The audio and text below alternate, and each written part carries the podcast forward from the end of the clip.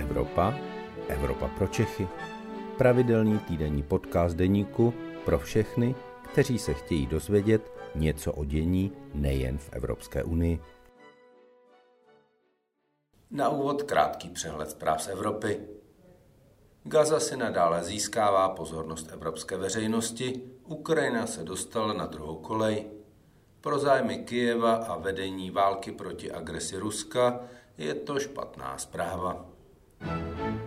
Summit Evropské unie v Bruselu byl na konci minulého týdne ve znamení návratu čtyřnásobného slovenského premiéra Roberta Fica na evropskou půdu. Fico se choval podle očekávání. Hodně tvrdě mluvil, ale závěry samitu ani ty o pomoci Ukrajině neblokoval.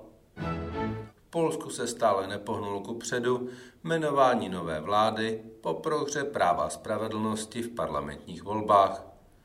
Prezident Andřej Duda evidentně nespěchá s předáním moci opozici.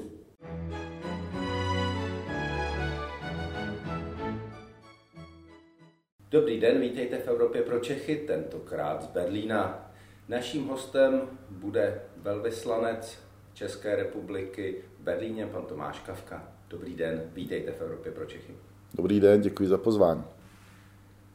První krátká otázka.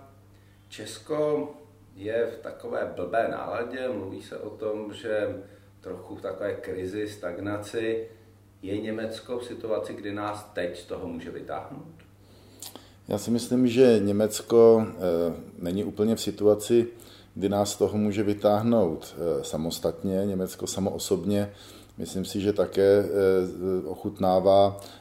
když ne blbou náladu, tak aspoň určitou formu deziluze z toho, že ten svět se změnil a německé představy a německé ideály za posledního, řekněme, rok a půl, dva roky vzali poměrně dost za své.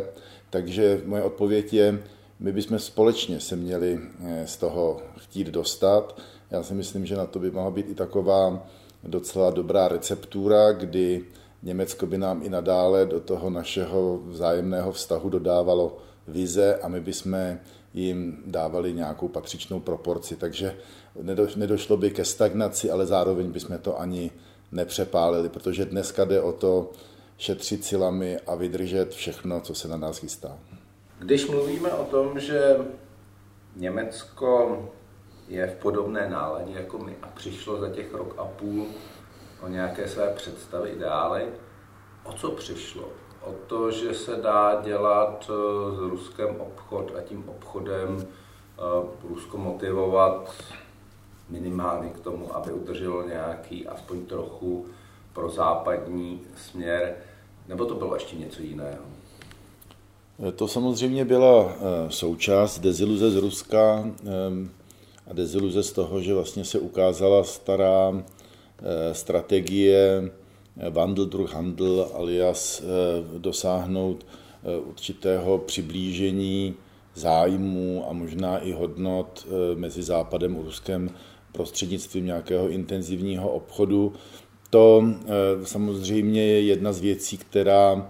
Eh, zanechala na německé straně poměrně dost významné stopy, ale v tom nebylo Rusko samo a ostatně, když teďka udělám určitý úkrok, nedávno vlastně i izraelský velvyslanec v Německu hovořil o tom, že podobné zklamání zažil Izrael s Hamásem, respektive s Palestinci, kdy také věřili, že Eh, nějakou vzájemnou hospodářskou interakcí dojde k určitému zbližování a porozumění mezi Izraelci a Palestinci a eh, vlastně po 7. říjnu musí zřejmě Izraelci zažít a řekněme přehodnotit svoji politiku podobně jako Němci po 24. únoru 22, ale zpátky k Německu, já si myslím, že ten obecný problém Německa byl ten, že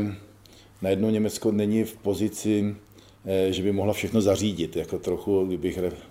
tady... Je toho na ně moc? Je toho na ně moc, je to takové možná, že i spousta dalších zemí v Evropě, ve světě se tak trochu na Německo spoléhalo podle vzoru Ducháček to zařídí. Eh, svým způsobem i někdejší premiérka Angela Merklová celkem cílevědomě tuto pozici razila, když ona vlastně byla stělesněním jakési no já bych řekl spíš jako prostě nositelka kompromisu, nositelka řízeného kompromisu z hora, kdy Angela Merkelová tradičně svým partnerům, ale možná i svým protějškům vždycky byla schopná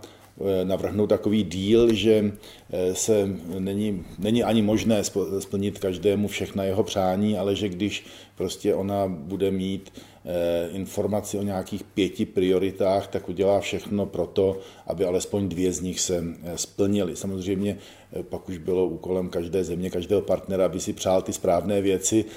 za to už vlastně Angela Merklová potom za ta přání těch partnerů nenesla odpovědnost. Ale byla to, řekněme, jako určitá garance, že vyjednávání má smysl a že někdo, jakýsi arbitr nad tím eh, bude bdít a eh, bude se o to starat, že nikdo neodejde s prázdnou. Myslím si, že tahle představa, vlastně vůbec i představa toho, že eh, kompromisy jsou nástrojem pro budování budoucnosti, vzala za své. A to se promítlo mimo jiné i na tom, že Německo najednou bylo konfrontováno s novou, řekněme, politickou kulturou, nebo spíš staronovou politikou konfliktů,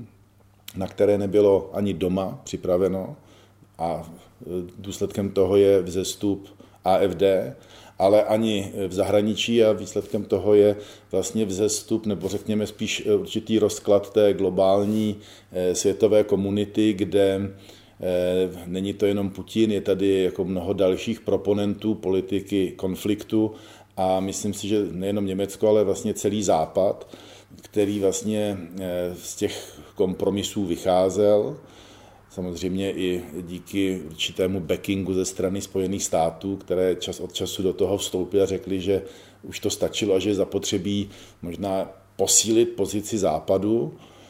a učinit ji, řekněme, i nějakým způsobem věrohodnější a hodnou většího respektu, ale je vidět, že dneska v tom světě těch velkých konfliktů už na to vlastně ani Spojené státy nestačí. Dneska se hovoří o jakási multipolaritě světa, ale ve skutečnosti tady jde vlastně o to, že e, je to nějaký nový e, souboj e, určitých potenciálů, určitých možná i způsobů dělání politiky a ohrožení a vychází z toho Západ a vychází z toho i Německo, zejména na tom globálním jihu, jako eh, partner, který sice dokáže eh, mnoho věcí pro ty své protějšky zařídit, ale už za to vlastně skoro nic nedostává na zpátek. Takže to je, myslím, eh, pro ty německé ideály a německou, řekněme, verzi globalizaci docela notná rána a Německo musí v dnešní době a ukazuje se to na všech úrovních, je to i vlastně do značné míry na té hospodářské úrovni, je to na úrovni eh, migrace a světové bezpečnosti, kdy Německo si uvědomuje, že musí svůj, když to tak řeknu, idealismus trochu rekalibrovat a nestat se, eh, řekněme, jeho určitou obětí. Německo musí možná být trpělivější, musí samozřejmě v tom, eh, na to Němci budou vždycky dbát eh, na prvním místě, aby nesklouzli do nějakých nehumánních praktik, ale ono se ukazuje, že vlastně mezi humanismem a idealismem je ještě poměrně luft a v této oblasti se vlastně Německo dneska začíná reorientovat a začíná přemýšlet o tom, jak přeci jenom možná i tu svoji vstřícnou politiku eh, učinit, eh, řekněme, silnější a autoritativnější, tak, aby vlastně i německá veřejnost a řekněme obecně evropská veřejnost eh, měla pocit, že si ty ideály může dovolit a že je může chtít i se zbytkem světa sdílet.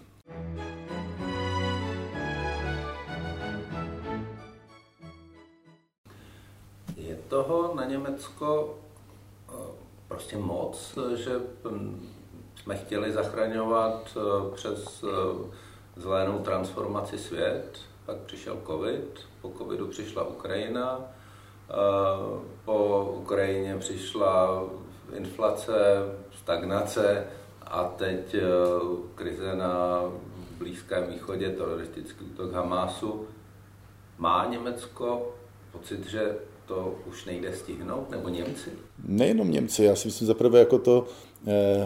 takhle ten výčet jako je skutečně celkem úplný výčet všech těch polikrizí, o kterých se dneska hovoří. A já si myslím, že to není... jsem nechal tu migrační 2015, 2016. A já si myslím, že to, není, že to není jenom problém Německa, že to je dneska, myslím, jako problém celé Evropy, celého západu, že nás na všechny je to moc.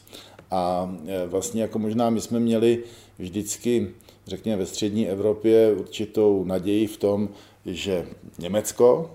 řekněme prostě určité věci, které my už nebudeme schopni dohlédnout, bude eh, garantovat a nějakým způsobem držet. A Němci vice versa zase měli určitou naději, že vlastně ještě nad tím někde je nějaký, nějaká supervize Spojených států.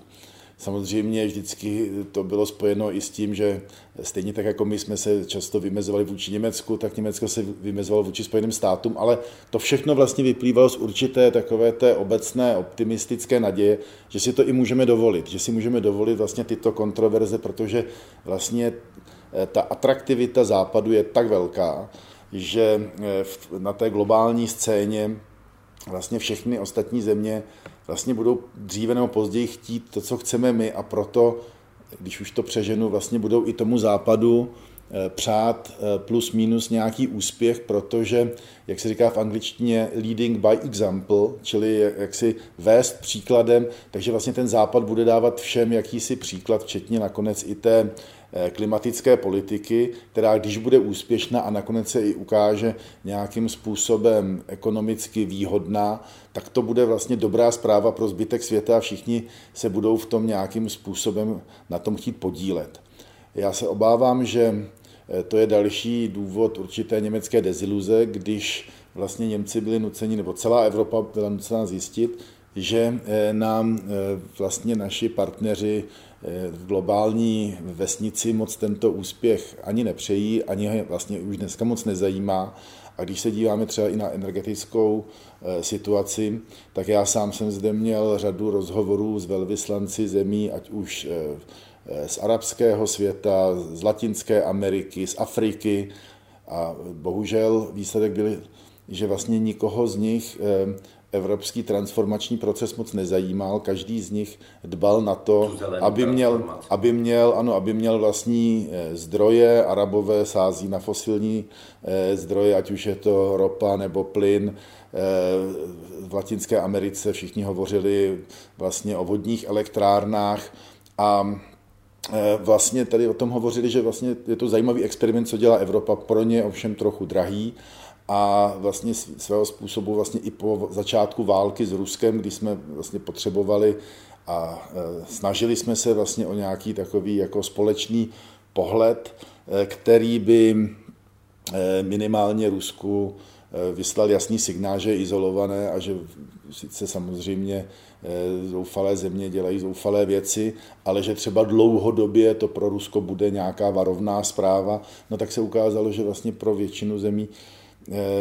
s kterými jsem zde hovořil, se to nechci bagatelizovat, vlastně říkali, ano, jsme na, do určité míry ochotni držet eh, postoj západu a třeba společně hlasovat ve valném schromáždění, ale jinak prostě my máme své zájmy a své perspektivy a v Africe třeba to byla vůbec otázka eh, absolutního odporu vůči válkám, takže nakonec i jedno jakým válkám, ale hlavně jako aby byl mír, anebo prostě eh, potřebovali obchodovat s Ruskem, s různými komoditami. Takže eh, já si myslím, že i tady v tomto ohledu se najednou ukázalo, že ten globální svět se drolí a zatím jsme se ještě nedostali do situace, že by došlo k nějakému vytváření nových bloků, jako v době studené války. Toho se Německo eh, poměrně dosti obává, protože vlastně v tom globálním světě byl takový šampion, že to dokonce i vedlo řadu německých intelektuálů a strategických plánovačů k tomu, že v ideálním případě dokonce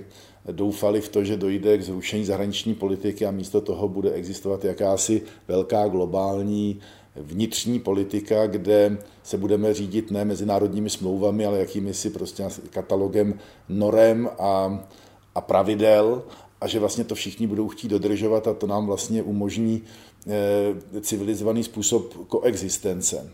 Tak to je teďka jako více či méně všechno pryč, no a Německo musí počítat s tím, že pokud chceme ve světě něco zařídit, tak eh, nemůže mít pouze dobré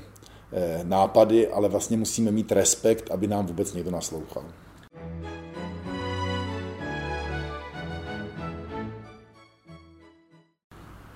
Je ta pozice, že Německo je součástí, velmi zásadní součástí těch zemí, které vyzbrojí Ukrajinu, které se vlastně podílejí na, velmi zásadně na tom, že Ukrajina je schopná i po roce a půl tu válku vést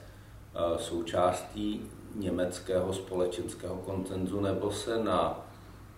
růstu procent AFD ukazuje, že tady je, tady je skupina eh, obyvatel, která je zásadně proti. Já si myslím, že v Německu ještě stále převažuje poměrně jasný koncenzus, že zapotřebí podporovat Ukrajinu, že zapotřebí podporovat Izrael. A e, samozřejmě si ale Německo uvědomuje, že e, to není žádná samozřejmost a že se proto něco musí dělat na jak té zahraniční scéně, tak ale i na té domácí scéně, že vlastně jako není úplně ideálem, aby Německo bylo jedním z posledních frenetických hlasů, protože eh, od samého počátku vlastně i podpory pro Ukrajinu bylo důležité, že vlastně Německo vůči Rusku mělo docela privilegovaný vztah, minimálně ruská strana Německo ráda v tom utvrzovala, že Němci jsou pro ně naprosto speciální a výhradní partner a že vlastně jako Němci to ještě umí zařídit, pokud by mělo jít do nějakého jako krizového modu, tak ještě vlastně nakonec jako Rusové věří, že Němci to odvrátí. To samozřejmě pak pro, to bylo větší zklamání pro Němci, když zjistili, že tohoto všechno byly jenom řeči a že Rusko vlastně na to Německo v definitivním rozhodnutí vůbec nedbalo. Ale pro, pro německou veřejnost bylo důležité vidět, že se vlastně podporou Ukrajiny nepouští do nějakého zoufalého dobrodružství. Proto tady bylo důležité, že jakési země, včetně České republiky, šly Německu příkladem a vlastně, že nás může těšit, že vlastně jako jedna vůbec, pokud ne vůbec první země, která začala dodávat na Ukrajinu těžkou vojenskou techniku a svět se nezbořil, tak vlastně eh, nějakým způsobem jsme inspirovali Polsko, Polsko inspirovalo Británii, Británie inspirovala Ameriku, Amerika inspirovala Německo, takže vlastně Německo bylo připraveno udělat správnou věc, ale možná k tomu potřebovalo určité partnery, aby eh, to Německo usnadnili. Německo také prostě po roce... nemůže ze své logiky být tím prvním, kdo tam ty zbraně dodá. Eh, ne, a, a možná, že ani vlastně ze své zkušenosti nechtěl být tím prvním, protože Německo už jednou bylo eh, tou první zemí, která byla velmi, řekněme, avantgardní ve svém přístupu k řešení problému. To byl rok 2015, migrační krize a Německo se na tom během toho roku zaprvé i poměrně dost eh, vyčerpalo, protože když to trošku přeženu, přistoupilo k tomu eh, problému eh, k řešení migrace, jako kdyby to byl sprint na 100 metrů, ale ono se ukázalo, že to je maraton a myslím si, že tahle zkušenost taky Německu docela vězela v kostech a proto nechtěli ani pomoc Ukrajině přepálit a spíš k tomu přistupovali tak nějak inkrementálně, postupně a samozřejmě byli rádi Němci, když viděli, že vlastně mohou i německé veřejnosti sdělit, že postupují zodpovědně a že prostě se i orientují podle nějakých svých partnerů. To se pak postupem času víc a víc eh, vyvíjelo v tom smyslu, že se vlastně zejména kancléř eh, Scholz víc a víc vlastně orientoval podle postoje Spojených států a že vlastně třeba právě dodávky tanků tam už vlastně jako přímý eh, americko-německý eh, eh, drát byl skoro klíčový, protože vlastně tady si musíme uvědomit, že i blízcí partneři nebo komplikovanější partneři Německa, jako třeba Polsko, na jednu stranu měli vůči Německu velká očekávání, a na druhou stranu vlastně i měli nějakou svoji osobitou politiku vůči Německu, která vlastně čas od času v Berlíně vyvolala určitý úžas nebo, nebo pochybnosti, jestli skutečně eh, si třeba právě polští partneři přejí nějaký koordinovaný postoj s Německem, nebo jestli spíš chtějí dávat jenom Německu eh, nějaké často nesplnitelné úkoly. Takže eh, Německo bylo zde a zůstává velice silným a odhodlaným partnerem. U Německa nemám se menších pochyb, když říká, že bude podporovat Eh, Ukrajinu tak dlouho, jak bude zapotřebí. Ale, vždycky, ale je tam, ale jenom bych se říct... si chybí jako tak dlouho, jak to bude zapotřebí, ale tam je ještě tak hodně, jak to bude potřeba. Eh, tam já si myslím, že ta kvantita, tý, tam ta vlastně hovoří sama za sebe. Německá eh, podpora je dneska ne na hlavu, ale řekněme v tom celkovém objemu po Spojených státech druhá největší. A, takže vlastně jako Němci to berou tak někdy trochu úkorně, že jim jako nedůvěřujeme, že mají pro svá rozhodnutí určité důvody a že vlastně jako se neřídí podle toho, co jim říká někdo eh, třetí, ale že vlastně se to odehrává v nějakém vnitroněmeckém koncenzu. Ale tady znova bych viděl právě tu zkušenost toho roku 20, 2015, kdy se snaží zejména kancler Scholz raději postupovat eh, obezřetněji, ale s co největší domácí podporu. A tím se dostáváme zase k AFD a vzestupu vlastně určitých nálad, ať už řekněme proruských nebo protivládních. Eh, nedávno jsem zaznamenal rozhovor s bulharským eh, politologem Ivanem Krastevem, který vlastně spíš byl toho názoru, že možná eh, vzestup AFD spíš má co k dočinění s odporem proti západu, než s příklonem k Rusku a že vlastně to Rusko je tam jenom takový jako argument nebo tak, taková, takový nástroj, který vlastně ty podporovatelé používají spíš, aby se prostě vymezili vůči západu. A e, včera nebo e, ve čtvrtek měl vystoupení v televizi bývalý prezident Joachim Gauck a ten hovořil vlastně i v souvislosti teďka s plány na zřízení nové strany Sarah Wagenknechtové, která by měla být vlastně taková levicová AFD, tak, e, že vlastně to, co spojuje Wagenknechtovu a to, co spojuje vlastně AFD, je společný odpor vůči elitám. Takže tam vlastně jako nakonec už nejde možná ani, ani o Rusko, ani o Západ, ale vlastně jako určitý pohled z dola nahoru. A eh, to je vlastně určitým bych způsobem řekl i určitý indikátor zase i obecnějšího problému, který přesahuje Německo. A to je problém vlastně životního stylu v dobách krize který vlastně tady eh, nejvíc postihl eh, stranu zelených, troufnu si tvrdit, která byla ještě před volbami v roce 2021 na velkém zestupu a skoro všechny demokratické strany, aby měly šanci uspět, musely být trochu zelené. A eh, souviselo to s tím, že se vlastně mluvilo o té velké transformaci, o ochraně přírody, o nějakých úkolech a i řekněme o určitém určité roli Německa nebo západní civilizace v dnešním světě, kdo, když ne ty, kdy, když ne teď, což vlastně jako bylo pro mnoho Němců sympatické. Ale jedna věc byla, jak se pak ukázalo, sympatizovat se zelenými a s jejich programem a druhá věc, volit zelený a implementovat eh, ty, ty plány. Od té doby, co vlastně se začalo s implementací, tak ta popularita šla rychle dolů, protože se ukázalo, že to vůbec není jednoduché. A vůbec není levné a vůbec to není levné. A navíc se ještě ukázalo, že vlastně pro, a vůbec není jednoduché to komunikovat, protože tady je velice tenká dělící čára mezi e, e, osvětou a mezi poučováním. A jakmile prostě se možná nějaká i politická strana, která to myslí se svými občany dobře, ale vlastně jako je znervozněna tím, že vlastně do nedávna eh, recepty, které byly přijímány s nadšením, najednou vlastně začínají být eh, odmítány, nebo prostě možná naopak jsou eh, přijímány příliš lehkovážně, tak je tady určité pokušení možná víc tlačit na pilu a vlastně začít lidem říkat, jak mají žít. A to se ukázalo že eh, vadilo nejenom voličům AFD, ale i části podporovatelů zelených, kteří se pak třeba od té strany odvrátili. Takže i toto je vlastně takové memento, zase bych řekl, pro celou Evropskou unii, kde už v době Brexitu si vzpomínám, jak jeden německý eh, divadelní režisér Leander Hausmann eh, varoval, říkal, jestli to takhle půjde dál a Evropská unie bude víc poučovat, než šířit o světu, tak takovýhle Brexit, tak možná ještě jako budeme závidět Britům Brexit. To já samozřejmě beru jako velký extrém, to beru jako velký extrém, tohleto, ale eh, bylo to, bylo to, myslím, jako varování správným směrem, dejme si pozor na osvětáře, ne, dejme si pozor, pardon, na poučovatele, jo.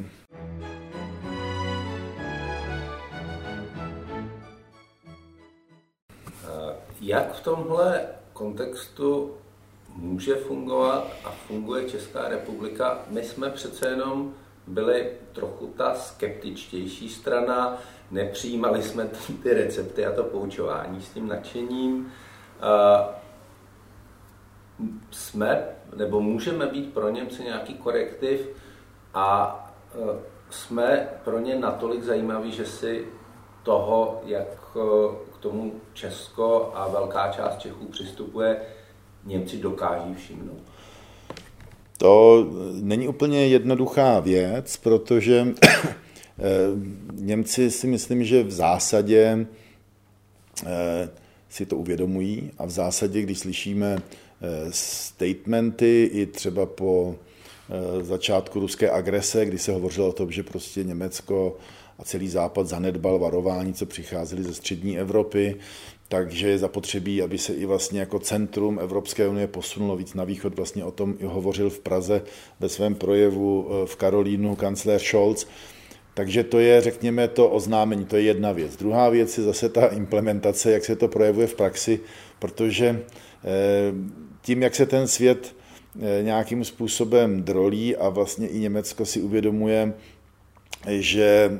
reputace Západu a Evropské unie eh, právě na tom globálním jihu eh, poměrně eh, ztrácí, tak já si myslím, že v Berlíně spíš v tuto chvíli, kromě řekněme, té, té standardní evropské politiky, vlastně toho,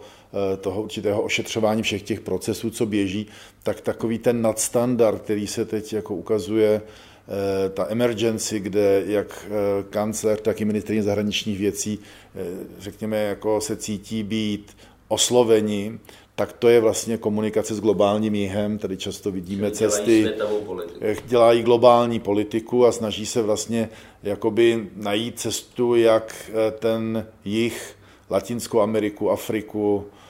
Ázii, jak přesvědčit o tom, že to stojí za to vlastně jít nějakou společnou cestou a že vlastně ten západ na té cestě bude teďka možná partner víc na stejné výši očí, ale vlastně jako bude eh, pro ně, řekněme, tou správnou alternativou a ne ty aberace, které pocházejí z Ruska a případně i z Číny. A, takže tohle je jedna věc. Na druhou stranu, e, myslím si, že třeba takové Sasko nebo Bavorsko nebo někteří němečtí politici samozřejmě e, se cítí být e, tím středoevropským pohledem od nás osloveni,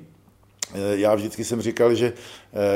je vlastně, že se čím dál tím častěji bude ukazovat, jak je klíčové, že Evropská unie je postavená na dvou nohou, nejenom na té západní, ale i na té středoevropské, protože z toho západu eh, vždycky přicházely revoluce a inovace, ale z toho, z té střední Evropy vždycky přicházely improvizace a evoluce. A já si myslím, že právě v dobách, kdy teďka vyrážíme do nějaké nové budoucnosti a musíme spolu hledat tak je naprosto nezbytné, aby jsme vlastně se nadále nějak upřímně eh, o tom bavili, aby jsme se navzájem i inspirovali a ovlivňovali, aby jsme tak trochu brali inspiraci eh, odevšat, kde je to možné. Čili vlastně jako, aby i ten západ se, když to přežnu, trochu uklidnil a nebál se toho vlastně přejímat některé pohledy ze střední Evropy, že to není žádná zrada ideálu, že to není žádná eh, zrada nějaké velké vize, ale že to je prostě spíš Eh, odlišný přístup k tomu, protože pokud by ty eh, myšlenky, a to jsme zase znova u Green Dealu, to jsme vlastně třeba i nakonec eh, u, nějakého, u nějaké té světové bezpečnostní politiky, pokud by vlastně ty principy nefungovaly anebo nebyly braný jako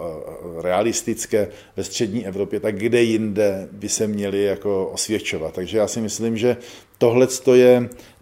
pro, to je zatím stále ještě úplně nevyužitá, ale postupně využívaná eh, komparativní výhoda, co má Evropská unie, že tady vlastně jako může docházet k, nějaké, k nějaké, nějakému transferu zkušeností. Eh, konec konců v Německu, eh, když se dneska podíváme na těch víc než 30 let od sjednocení, tak donedávna vlastně veškerá transformace se v Německu především odehrávala v nových spolkových zemích a ten západ žil v, v určité představě že je správně, že tam se nic měnit nebude. Jo. Nebo maximálně se bude jenom jako kvalitativně zlepšovat, ale v zásadě se nic měnit nebude. No a teďka se vlastně poprvé dostáváme i tím tou Zeitenwende tím 24. únorem 2022 se dostáváme i v Evropě, i v Německu do situace, kde se musí měnit i západ, nejenom eh, ten východ. A já si myslím, že to je samozřejmě, to dává zabrat tomu západu. Možná, že ten, ta střední Evropa je v tomhle tom trochu otrlejší a proto eh, by vlastně mohlo stát za to, aby nám Němci víc naslouchali, více o to zajímali, ne protože my bychom eh, věděli věci lépe, ale možná proto, že jsme trochu odolnější a možná, že i vlastně by se od nás Němci mohli, stejně jako my jsme se od Němců museli učit, řekněme, ty inovace, tak oni by se od nás měli teďka učit tu improvizaci. To je hezký konec. Děkuji moc eh, Tomáši Kavkovi, velvyslanci České republiky v Německu ve Spolkové republice, za rozhovor pro Evropu pro Čechy a s vámi, milí posluchači a diváci, se těším brzy na viděnou. Děkuji a všechno dobré. To byl podcast Evropa pro Čechy. Příští díl poslouchejte opět ve středu ve 12 hodin. Naslyšenou se s vámi těší váš Luboš Palata.